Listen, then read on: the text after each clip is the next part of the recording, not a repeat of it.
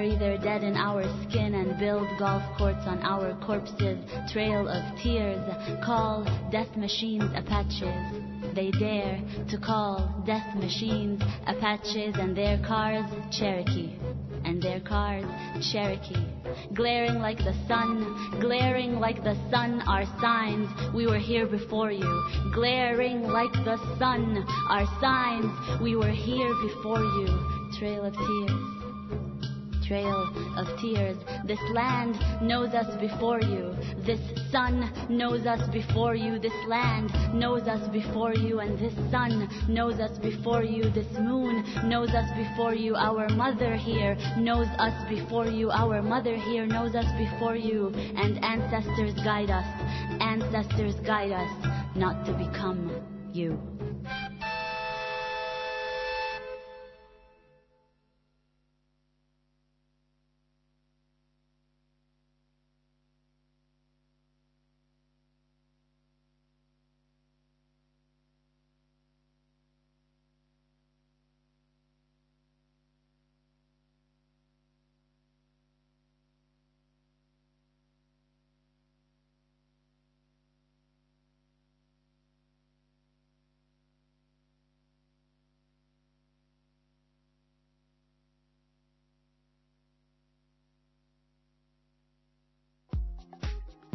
You're listening to a Behind Closed Doors podcast on 3CR 855 AM. Visit the 3CR website at 3cr.org.au forward slash behind closed doors. Our podcasts are also available on iTunes and Spotify. This show is broadcast on the land belonging to the people of Kulin Nation. Behind Closed Doors 3CR pays its respect to elders past, present, and emerging, and acknowledges that sovereignty has never been ceded, always was, and always will be Aboriginal land. You have tuned in into 3CR's program Behind Closed Doors. This program explores all topics related to sex work. We give sex workers and allies a comfortable space to share their experiences. We also appreciate questions from the general public. Behind Closed Doors aim to uncover what the sex industry is really like. Our program exists to bridge the gaps. Please be mindful this program is not suitable for little years as there may also be explicit language use. Please email us at bcd3cr at gmail.com.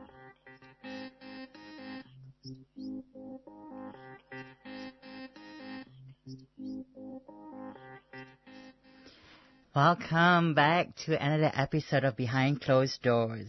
My name is Sasha Sidek and my pronouns is she, her.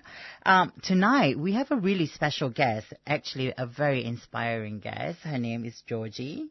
Um, Georgie is a co-identified as trans intersex femme, non-binary who, um, who uses pronouns she, her.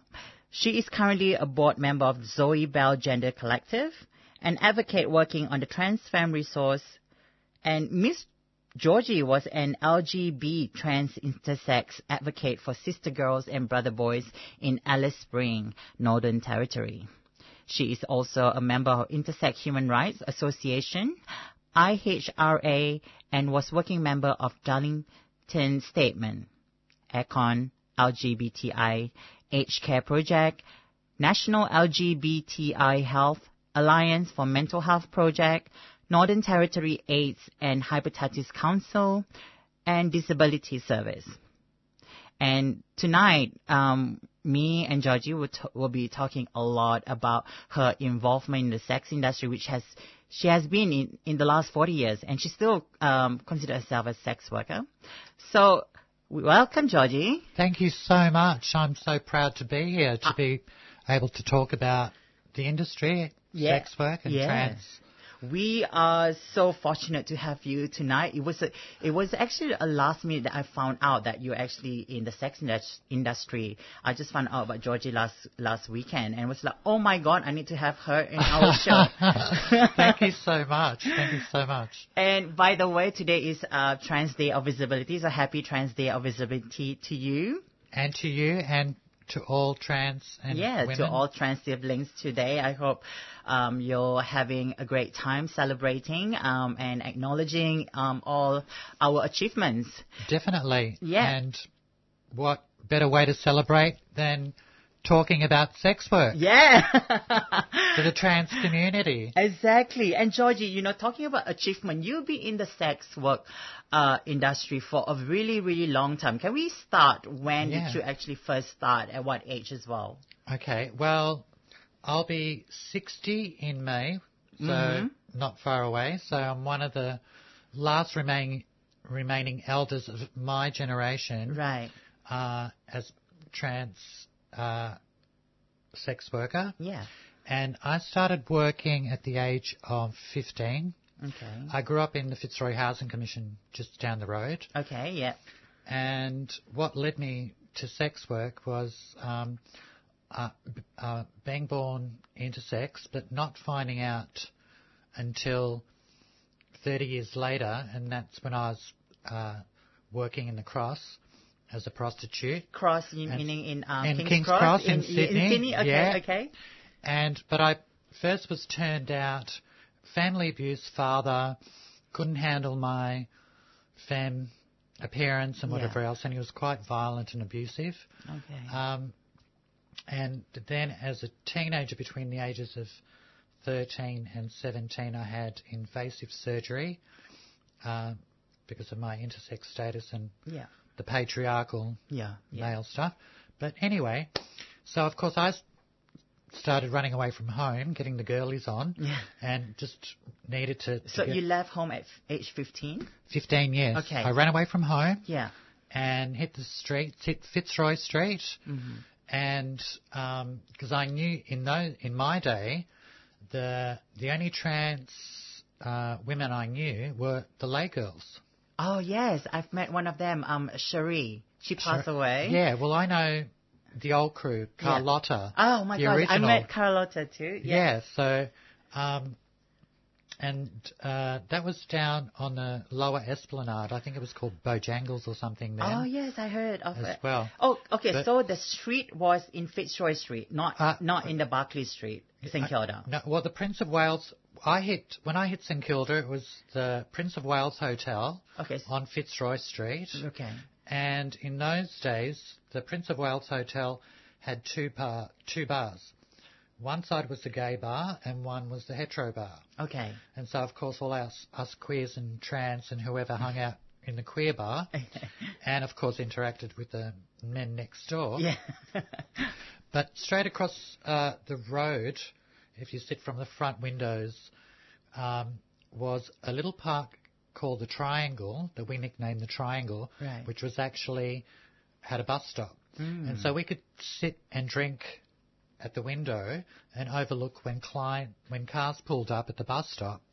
I could just run over, or whoever, Okay. we could just run over and pick up clients and go and do a car job Yeah. and of course come back with a few dollars and then next round is shout, you know, it's your shout girlfriend. Yeah. All that sort of stuff. And so, and on a Sunday they had the drag show upstairs. At Prince of Wales? Every Sunday. Okay. Yeah. And, um, and a lot of, uh, very well-known trans, Mm. uh, at, my, I'm going to say a few old, use a few old terms That's and I fine. don't want, I, but I w- don't want anyone to get offended No, no, no. because it's the way I grew up Yes. and how we refer to each other and how we were referred to each other politically and medically and socially. So these are just terms, so please do not get offended. Um, and so we were called either transvestites or transsexuals in, Yeah. when I was a teenager.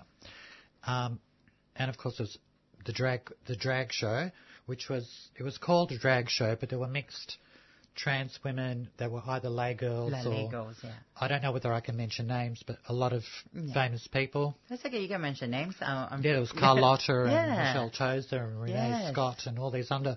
I'm getting Gorgeous. flashbacks now. Yes, this is it. And so for me, it was the highlight of my life, Yeah. getting away from the housing commission and all the abuse that was going on there, not just with myself, but with other teenagers as well. Yeah.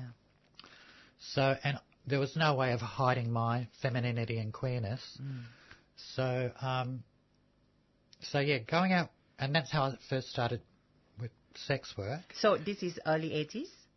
Uh, yes. Mm, okay. So this was early 80s. And again, so I went, and this is when I, when I met all the trans women, hmm um, then I realized who I was and my identity and my, Ah, and okay. so it gave me permission. And so I started buying hormones Yeah. off the other trans women. Oh, like black market. Well, over the counter, here, girl, or someone's like, here, girlfriend. Ah, okay. you know, a little bit of estrogen, da da da, you know, doing Yeah. the, the, the girly thing, transitioning Yeah, yeah. full on. And also running away from home, sex work was the only way at the time to support myself as. Yeah, well. Um, and, um, but then, and of course, we had no support from the police Mm. or protection as sex workers. So I went from the little triangle across the road from the Prince of Wales to then Barclay and Grey Street, Yeah. which was designated Yeah. for us girls. So um, I worked there for a, a, a few years until maybe 18, 18, and then I went back to Fitzroy and got into welfare okay. and started my welfare career at the youth centre I used to go to as a kid. Right. So, and there were lots of wonderful, accepting people and friends there. So I worked there for a couple of years and then gave that up and then went back to brothel work Okay. in Fitzroy Yeah. and took up sex work again. And then by the age of 24, I went into total meltdown, suicidal, like family rejection, everything, and um, needed to fully transition and totally be my female self.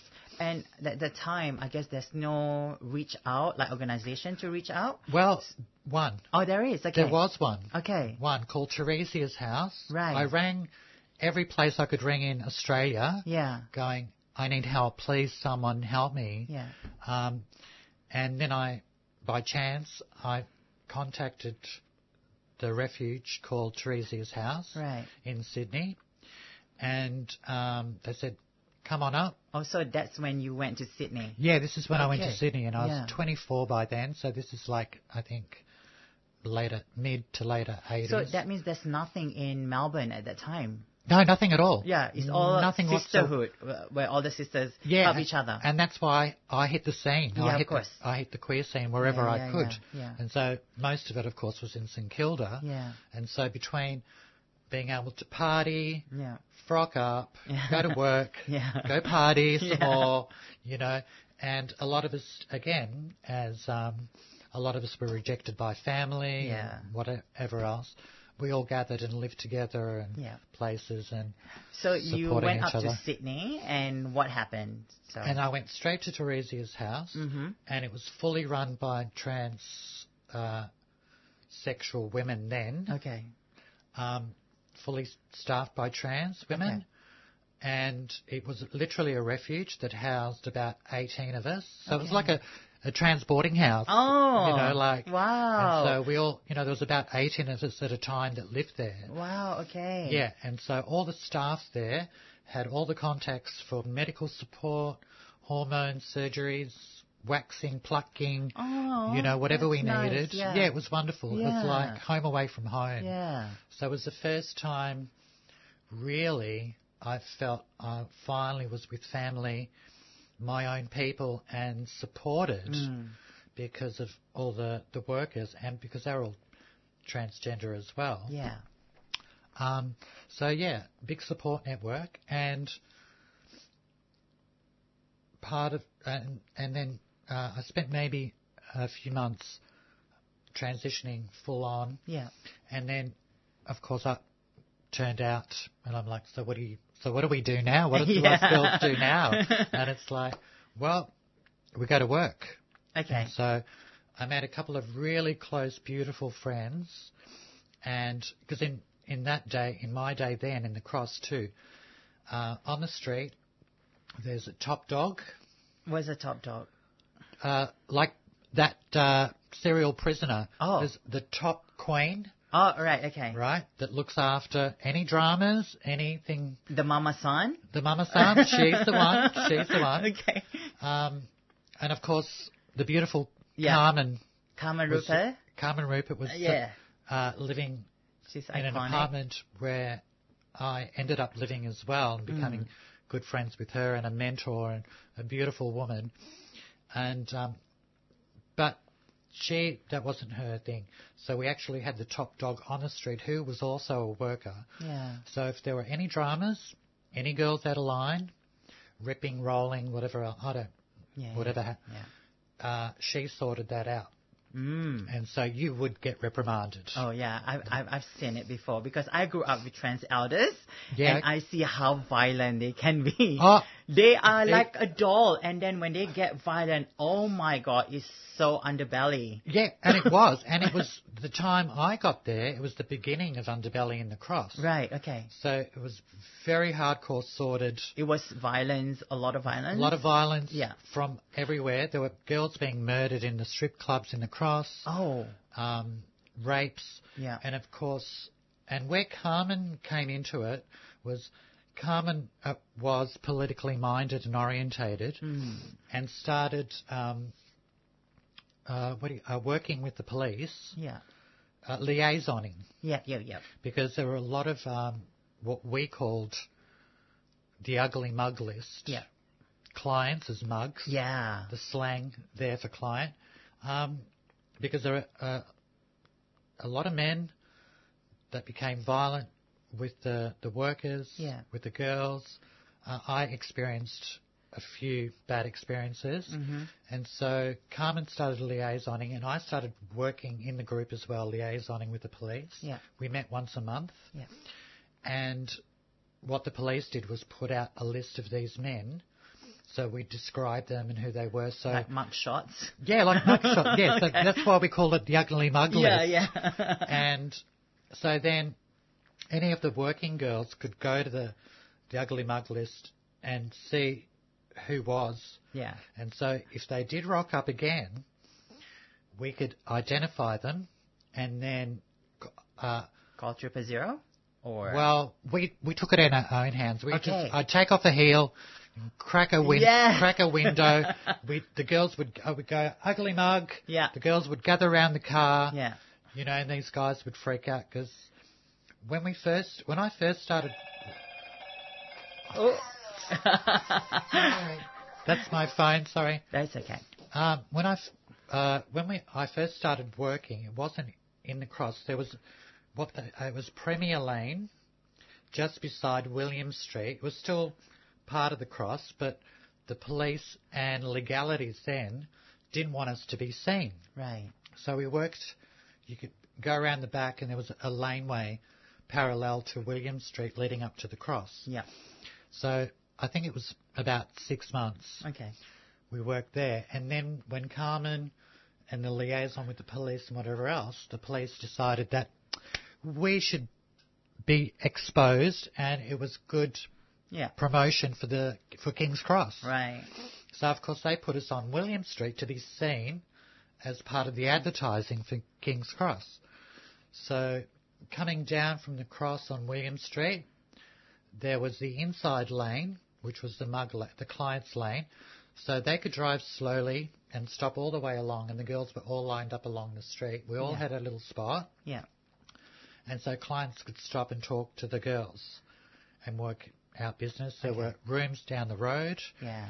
and on the other side, of course, was leading up to the cross where the new girls worked. So, as an apprentice worker, uh, you had to start on the other side of the street, Okay. So then you work your way up. and then you work your way up, up the To- leg, Totally get it. Yeah, I've been there before. and and then when you've done your little apprenticeship, Yeah. you come over with the main girls on the Yeah. main strip, Yeah. which leads into town. Okay. and and then not further down with the cis women working as well. Tune in to the station that gives voices to sex workers. Subscribe to 3CR. So I want to talk about more of the street-based work in King's Cross. I mean, Yeah. um, so when you said you, you were working with the police, like with all the mugshot, that means the police leave you alone. Do they give you problems working on No, the the police. No, yeah, the police uh, didn't give us any problems, Yeah. but by law, you Yeah, know, they didn't help anyway. Yeah. So, and the thing was too, there was no police surveillance or anything. We were left up to our own devices. Yeah. Again, it was top dog that sorted things out. Yeah. Or we sorted them out ourselves between us, amongst us. Mm. And a lot of us were intravenous users. We were drug Yeah. addicts. Yeah. Um, and so, of course, that's all part of having a habit, Yeah, of course. working, you know. Because at the the time, I guess working on the street, like, is so easy to access with substance. Like Ah. clients bring it for you. Totally. And Yeah. of course, that's all part of the party. Yeah, right. Girlfriend, come on. Yeah. It's like, so, Once you finish work, it's like, girlfriend, we have all this stuff. Let's go party. yeah, or two clients would come Yeah. knowing that you were an, uh, using A party girl. a party girl, yeah. and, uh 'cause everyone had a reputation, of Yeah, course, we were yeah. all, you know, pretty popular. Yeah. Like you're out on the street, Yeah. like for all to see. Yeah. And clients would come and go, I've heard you use blah, blah, blah. Can we go have a, and it's like, and of course they'd pay for it all Yes. and away we went. Yeah. Yeah. So, and of course, we also had clients coming down from the cross, Hmm.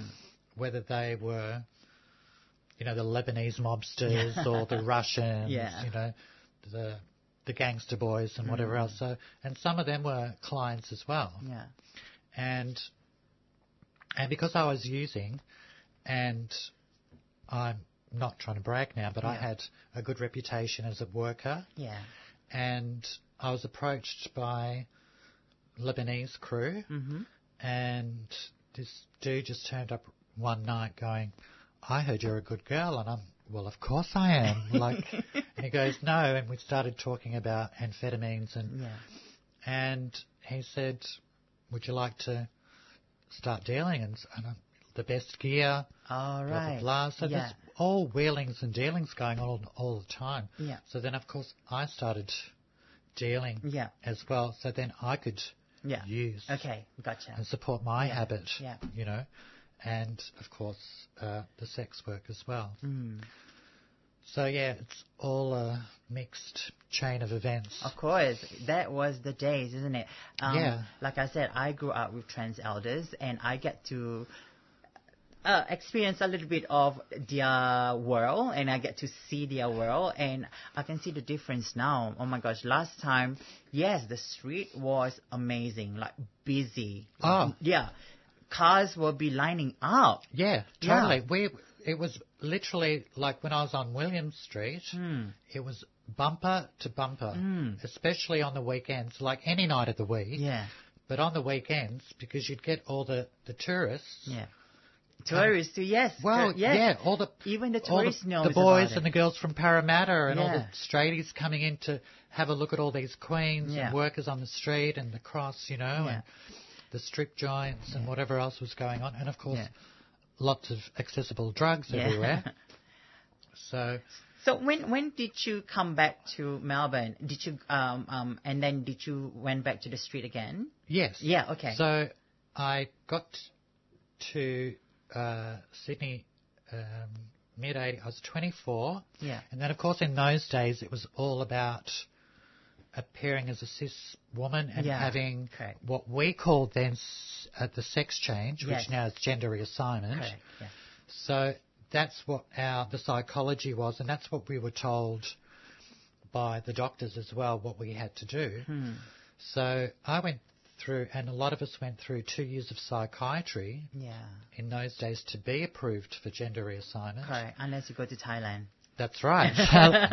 so, but here in Australia, it was so hard. Yeah. Um, and so again, we were jumping through hoops, a whole medical team of doctors, psychiatrists, and whoever else. Yeah. Um, And so when did you come back to Melbourne? I came back to Melbourne when I was 30, Okay. so I spent the six, Six years, years there. in Sydney. Yeah, and I went and got approved for gender reassignment. Okay. And when they were doing all the tests, Right. This is still in Sydney. this is still okay. in, before I left Sydney. Yeah. That's when results came back uh, that I was intersex. Okay. And so that was the first time Right. that I found out. Oh, okay. You didn't. You didn't no, know I didn't when know. you were a lot younger. That's why okay. I co-identify Right. Okay. specifically as trans uh, Yeah. intersex Yeah, because yeah. I just and intersex was never heard of. Yeah. Yeah. So I was trans until Yeah. I was 30, Okay. and then I found out about that, and I just, for whatever personal reasons, Yeah. I just hit rock bottom. Okay. went through a really bad time. Right. It was a bit of a shock for you as well. It was a huge, Yeah. huge shock, and it made sense of why I had invasive surgery as a Yeah. teenager and behaviours and whatever else. Yeah. So anyway, I came back to Melbourne, and family took me in. Okay. I recouped from speed psychosis for about a year. Yeah. so Yeah. mum and dad brought me back to health. Okay. Or mum did anyway. Um, and then when I picked myself up, I got back into some welfare work. Okay. I got into disabilities or whatever else I was doing. And then I went back to sex work again Mm. in brothels around St Kilda, Prahran, Yeah. wherever, worked for Yeah. a few years There was there. like um Yara Street, yeah, Bay Street, yeah, from what I heard. yeah, back in the yeah, I didn't get to experience Oh, that, but I heard the story. Yeah, too, and what we were talking about before, the, the, the car park at Luna Park, Yes, the car park. that was another haunt as Right, well to uh, work because yeah. it was a gay beat Yeah. uh, when I was about 18 or so. So, of course, we all just gathered and the girls just Yeah. started working Mm. as well. But anyway, going back, so at, at about, yeah, 35, I went back to work. Okay. But you already like experienced, especially working in Sydney. Oh, Yeah. that was the biggest eye opener of my life. So you came here like, Like- I'm the pro now. Yeah, totally. oh, you know. yeah. So, um, and I think too, it for me, it was just also in my nature. Yeah, there were some bad things that happened. Yeah, you know, of course. There was some sexual abuse and some beatings and, you know, a gun to the head and a knife here and whatever else. Oh but my that was gosh, a ca- yeah. Yeah. and um, but also I'm the type of personality that makes the most of a bad situation. Yeah. So I'm just like yippee yay girlfriend. yeah. It's party time again. Yeah.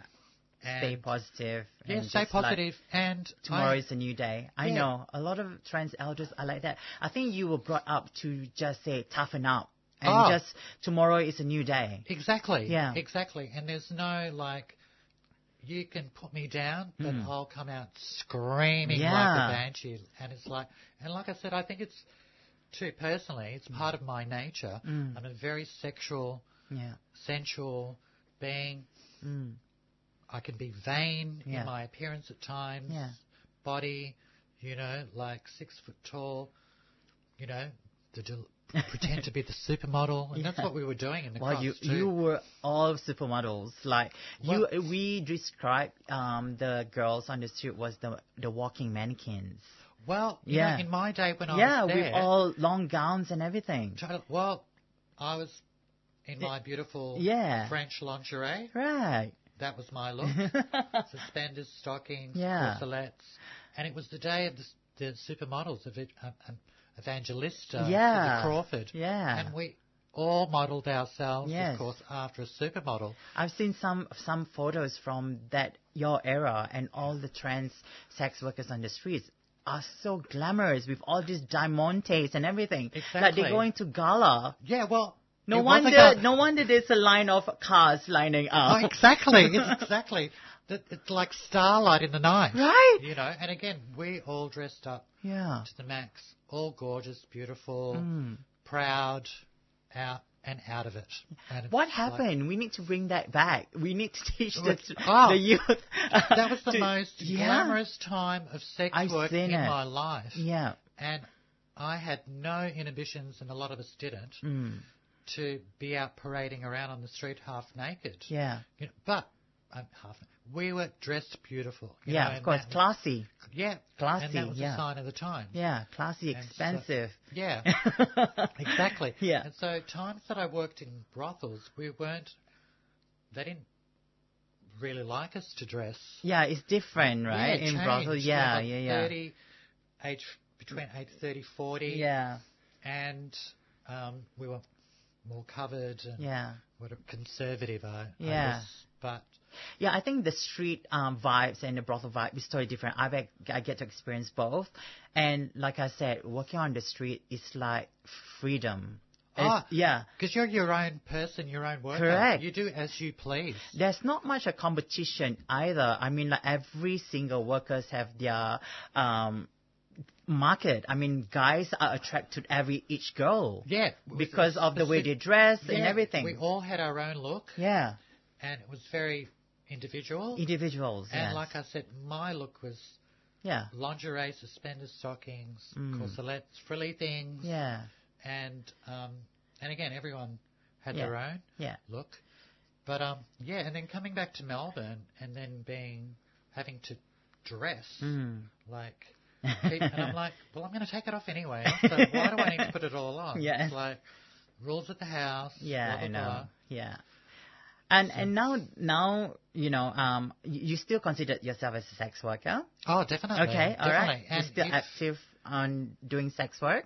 Yeah. Okay. If, if when I get my head around it, Yeah. because I've I came back to Melbourne about five years ago from Okay. Alice Springs. Okay, so you were living there for a bit and doing advocacy work at the same yeah, time? so ten years ago, uh, 2011, yeah. um, I dealt with family Yeah. issues. My father passed away. Mhm. Um, sorted mum out, Yeah. and uh, as a gift, Mm. she bought me a van, and I go right road trip. Okay. Time for this queen to hit the road. Right. So I ended up in, Alice, Springs, Okay. by just chance, coincidence, Yeah. fate, whatever you want to call it. Yeah, yeah. And I was taken in by this the wonderful, quick, big community that's there, which Yes. Was surprising Yeah. because that's the last thing I thought. Yeah. And anyway, and then meeting Star Lady, who started the advocacy group, Yes. Sisters and Brothers NT, Lady, Yeah. and heard about me being trans intersex, whatever Mm. else, invited me to join the group. So we started uh, advocating together and working with brother boys and sister girls, Yeah. Indigenous crew, uh, the whole LGBTI Yeah. mixed Q bag of everyone. and yeah, yeah. So, um, oh, that's amazing. yeah, and that was the last thing I expected to. Yeah. Uh, you know, all I thought was in Alice Springs Yeah.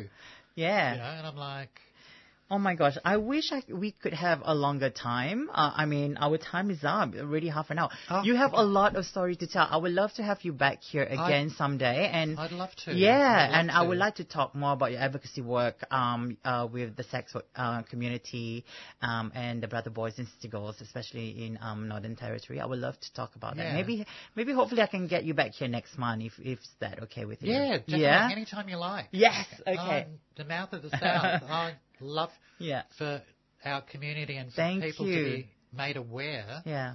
of.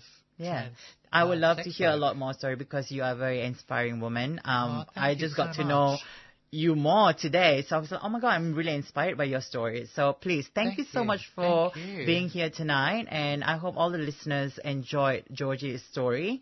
Um, I know that um, you people wants to hear more of her stories. So I'm definitely going to have her back next month in April. Um, yeah, so um, thank you. Thank you, Georgie. Thank you. Thank I you. appreciate it very much. To have, I feel privileged. to And happy in- uh, International Trans Day of Visibility to you. Yeah, and, and- to you and, and to, to all our trans siblings. Yes, exactly. All right, thank love. you. Lots Yes. of love.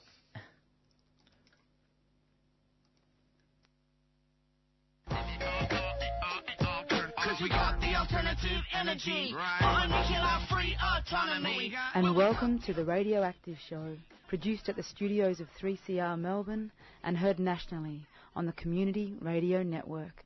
Welcome to the Radioactive Show. Thanks for tuning in. The Radioactive Show is coming to you from the studios of 3CR on the unceded lands of the Kulin Nation, and we pay our respects to elders past and present.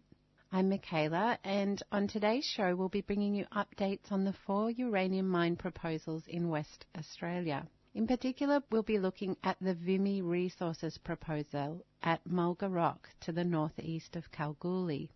On Wednesday, 23rd of March, the Nuclear Free Movement had a protest action at the Vimy Resources annual general meeting in Boorloo, Perth, as the company put forward a last ditch effort to see if they could find a joint venture partner or a buyer for the unwanted and uneconomic uranium project that they're trying to progress. Today, we'll hear from Nurajura woman Maria Barton, representing the traditional owners for the Mulga Rock area, and nuclear free campaigner Mia Pepper, speaking at an online forum, Keeping West Australia Nuclear Free in 2022, from Wednesday, 16th of March.